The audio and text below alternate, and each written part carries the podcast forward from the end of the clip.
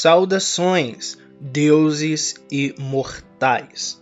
Sejam bem-vindos ao segundo Amaquizona, que é esse quadro diferente aqui do podcast, mais curto, com algumas falas e algumas coisas meio loucas que eu coloco aqui.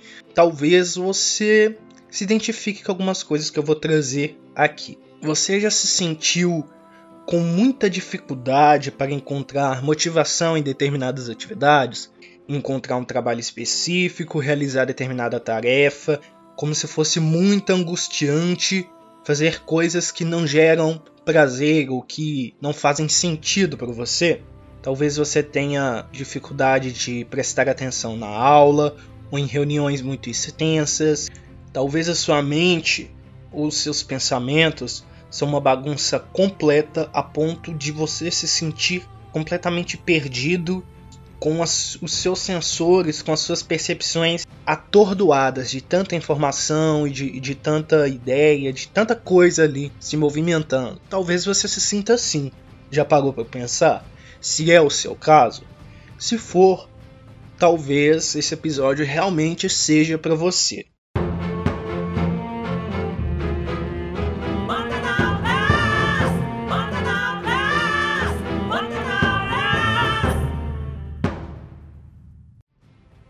Antes do nosso episódio propriamente dito, eu venho te sugerir para me seguir no meu Instagram, arroba maiconsenju, ou no meu Twitter, arroba epifânio, No meu Instagram eu vou continuar postando um pouco da minha vida pessoal, dos meus outros projetos e trabalhos e aspirações, e aí você acaba conhecendo algumas das minhas outras ideias também.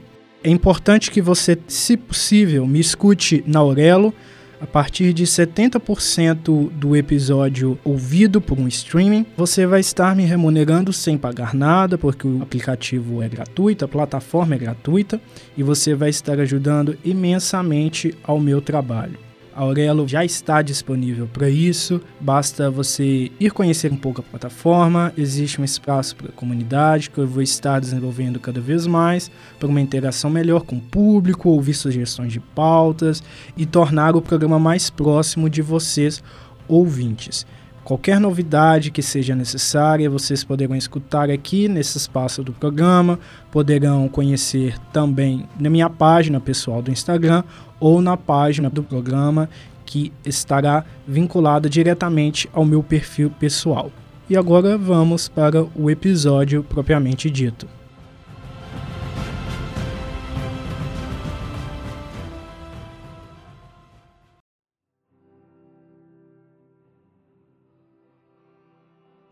Eu tive alguns vários problemas durante a infância e um deles era o fato de que eu prestava muita atenção no que as pessoas ao meu redor falavam sobre a minha mãe.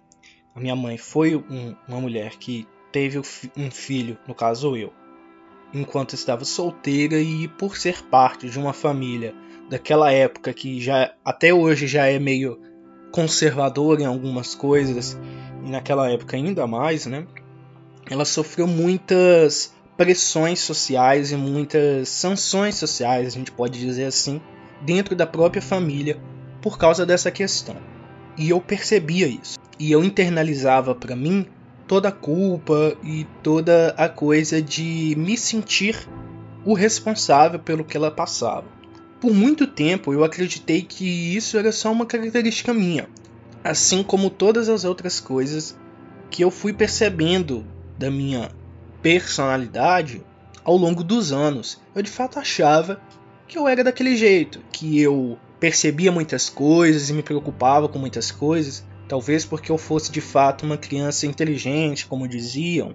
Mas foi aí que recentemente, já não tão recentemente assim, achei um, um tweet no Twitter, né? Sobre as experiências de, um, de uma pessoa que tem TDAH a pessoa estava ali falando algumas coisas da, da, sua experiência, principalmente algo contextualizado com trabalho, e no meio daquela, das, das respostas, uma pessoa que eu falei assim: nossa, um relato dessa pessoa aqui é muito interessante, vou chamar ela para o podcast. Inclusive, esse podcast já foi gravado, só está esperando o momento para ser lançado. Eu comecei a pesquisar para poder fazer a pauta do roteiro para entrevista com, com o moço, né? Que em breve vocês vão conhecer. Eu tento trazer os assuntos mais diversos possíveis, de realidades mais diversas possíveis, porque eu acho que é assim que eu faço um bom trabalho. Porque aqui no podcast, como vocês ouviram, se você tiver ouvido o primeiro Amaquezona, você vai entender. Então eu não preciso entrar em, em detalhes disso, né? Porque senão é foda. 15 minutos para poder falar de uma única coisa específica e eu começo a ir para outros mundos, aí fica impossível até para poder editar depois e trazer um, um, algo que faça sentido. E aí foi isso que me levou a trazer esse tema para o episódio que eu gravei. E aí conforme eu fui pesquisando, fui percebendo que algumas características do que é chamado de transtorno de déficit de atenção ou transtorno de déficit de atenção com hiperatividade, fui notando que essa, algumas dessas características batiam com algumas coisas na minha própria vida. E aí eu fiquei assim pensando e tal. Quando eu gravei o episódio, eu não cheguei a mencionar, eu acho que eu não cheguei a mencionar porque eu não editei ainda, não cheguei a mencionar esse fato, essa minha percepção eu fiquei ali mais para ouvir mesmo o convidado. E depois disso, né, eu comecei a ligar algumas coisas, principalmente considerando todo, tudo aquilo que ele falou sobre o assunto. E nesses últimos tempos, eu ando tendo muita ansiedade. E essa ansiedade está me, me prejudicando por várias questões. Porque eu estou no, no fim do, da graduação, estou fazendo TCC e tem também a pressão de me encaixar no mercado de trabalho, no mercado de trabalho tradicional, algo que eu sempre tive dificuldade. E aí vem toda a culpa da pessoa se sentir preguiçosa ou se sentir inadequada, se sentir errada, porque não se encaixa tão perfeitamente assim no que para as outras pessoas é muito normal porque eu sempre fui muito caracterizado principalmente pela coisa de eu preciso entender o motivo por trás daquilo que eu estou fazendo e o sentido, ou eu não consigo fazer a longo prazo. Não é que eu não faço as coisas que não me interessam. Tem certas coisas na vida que a gente tem que fazer que não, não são prazerosas, mas que a gente tem que fazer, ok? Muitas coisas do dia a dia que parecem mais simples, pagar uma conta. Quem gosta de pagar um boleto, né? Mas é uma coisa breve, que não exige tanto de você, você fez ali acabou. Mas aí quando a gente fala de trabalho, eu sempre tive muita dificuldade de me enquadrar em um trabalho que basicamente é só para eu pagar contas.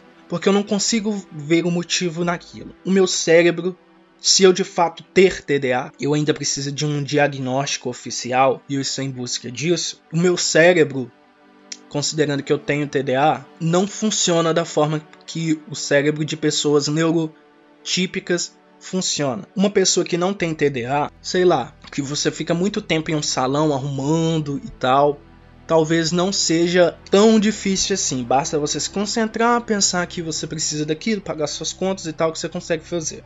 Eu já tentei esse trabalho uma vez e eu não aguentei ficar mais de uma semana principalmente porque era muito torturante fazer a mesma tarefa repetitiva e sem, sem estar recebendo estímulos que me gerassem algum tipo de, de motivação. Eu me sentia muito torturado e muito angustiado. E por muito tempo eu sempre achei que é porque eu era, que eu não me encaixava, que eu era errado, que eu estava equivocado, e eu me culpava por isso. O sistema capitalista em que vivemos diz: se você não trabalha, se você não tem utilidade, então você é errado, você é inadequado, você não serve, você não tem utilidade para o sistema. Então eu me sentia muito assim. Quando eu tenho de percorrer longas distâncias andando, ou quando eu fico em uma fila esperando um atendimento, eu preciso muito de um estímulo para que a minha hiperatividade não me atrapalhe, não me angustie. Desde os 16 anos, eu faço um trajeto da minha casa para academia e da academia para casa, que leva uns 30 minutos mais ou menos. Eu não lembro exatamente a distância, mas eu acho que são uns 2 quilômetros aproximadamente. Na época eu ainda fazia escola, mas depois que eu saí do ensino médio eu continuei seguindo isso sem, sem ter que ir para a escola. A escola fica ali perto, minha antiga escola, né? Fica ali perto da academia. E eu precisava, nesse trajeto, de alguma distração, porque senão era muito angustiante fazer esse trajeto sem ter algo para fazer, digamos assim. E aí, durante muito tempo, eu ia e voltava lendo. Às vezes eu fazia os exercícios ali na academia e nos intervalos eu estava lendo mangá ou até uma cômica, uma, uma HQ norte-americana mesmo da DC e tal. E aí isso meio que se tornou uma marca minha, digamos assim, que muitas pessoas na academia ou que me viam na rua me reconheciam como, nossa, um menino que lê em todo lugar. Meu Deus, vai ser atropelado. Era uma necessidade, porque eu precisava daquilo, porque senão eu começava a ficar muito hiperativo e, e, me incomoda, me incomoda muito fazer algo que, que parece que não tem algo para conduzir a minha atenção, digamos assim. E de fato é muito torturante quando, por exemplo, eu vou caminhar e eu não não tenho nada para fazer isso. Aí, durante muito tempo eu fiz isso lendo e depois também eu comecei a ouvir música com, com fone e também hoje em dia eu até escuto podcast, indo e voltando. Muitas das vezes eu estou escutando também durante os exercícios. E ouvinte, quando eu não tenho fone, a tortura que é ir e voltar nesse trajeto, ou estar realizando as atividades físicas ali na academia, é um negócio sem precedentes. Sabe, é muito, muito difícil. Outra característica minha que bate com pessoas com TDA ou TDAH é a questão do hiperfoco. Quando eu começo a realizar uma atividade e ela me gera algum estímulo, ela me, ela me gera prazer, mesmo que seja uma atividade cansativa, exaustiva, como por exemplo escrever, eu foco todas as minhas atenções naquilo. E aí se passam horas e eu tô fazendo, eu sinto fome, sinto a necessidade de tomar um banho, sinto a necessidade de tomar alguma coisa, mas meu corpo não quer parar. E eu continuo, eu continuo, eu continuo. Por exemplo, agora que eu tô gravando esse podcast, eu tive que dar um pulinho ali no banheiro.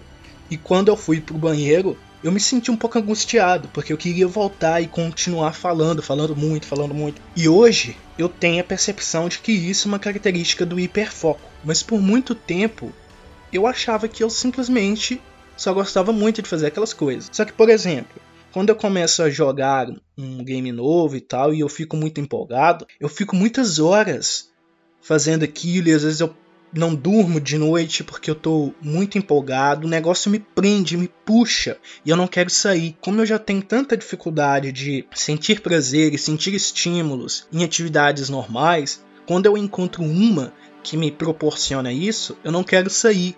E não é algo simplesmente de escolha. E aí nos últimos dias eu assisti ao filme tudo em todo lugar ao mesmo tempo. Em determinado momento do filme, uma personagem fala que ela está cansada de toda aquela loucura. E uma outra personagem, se referindo a ela, fala que nem sempre é um problema ser uma bagunça.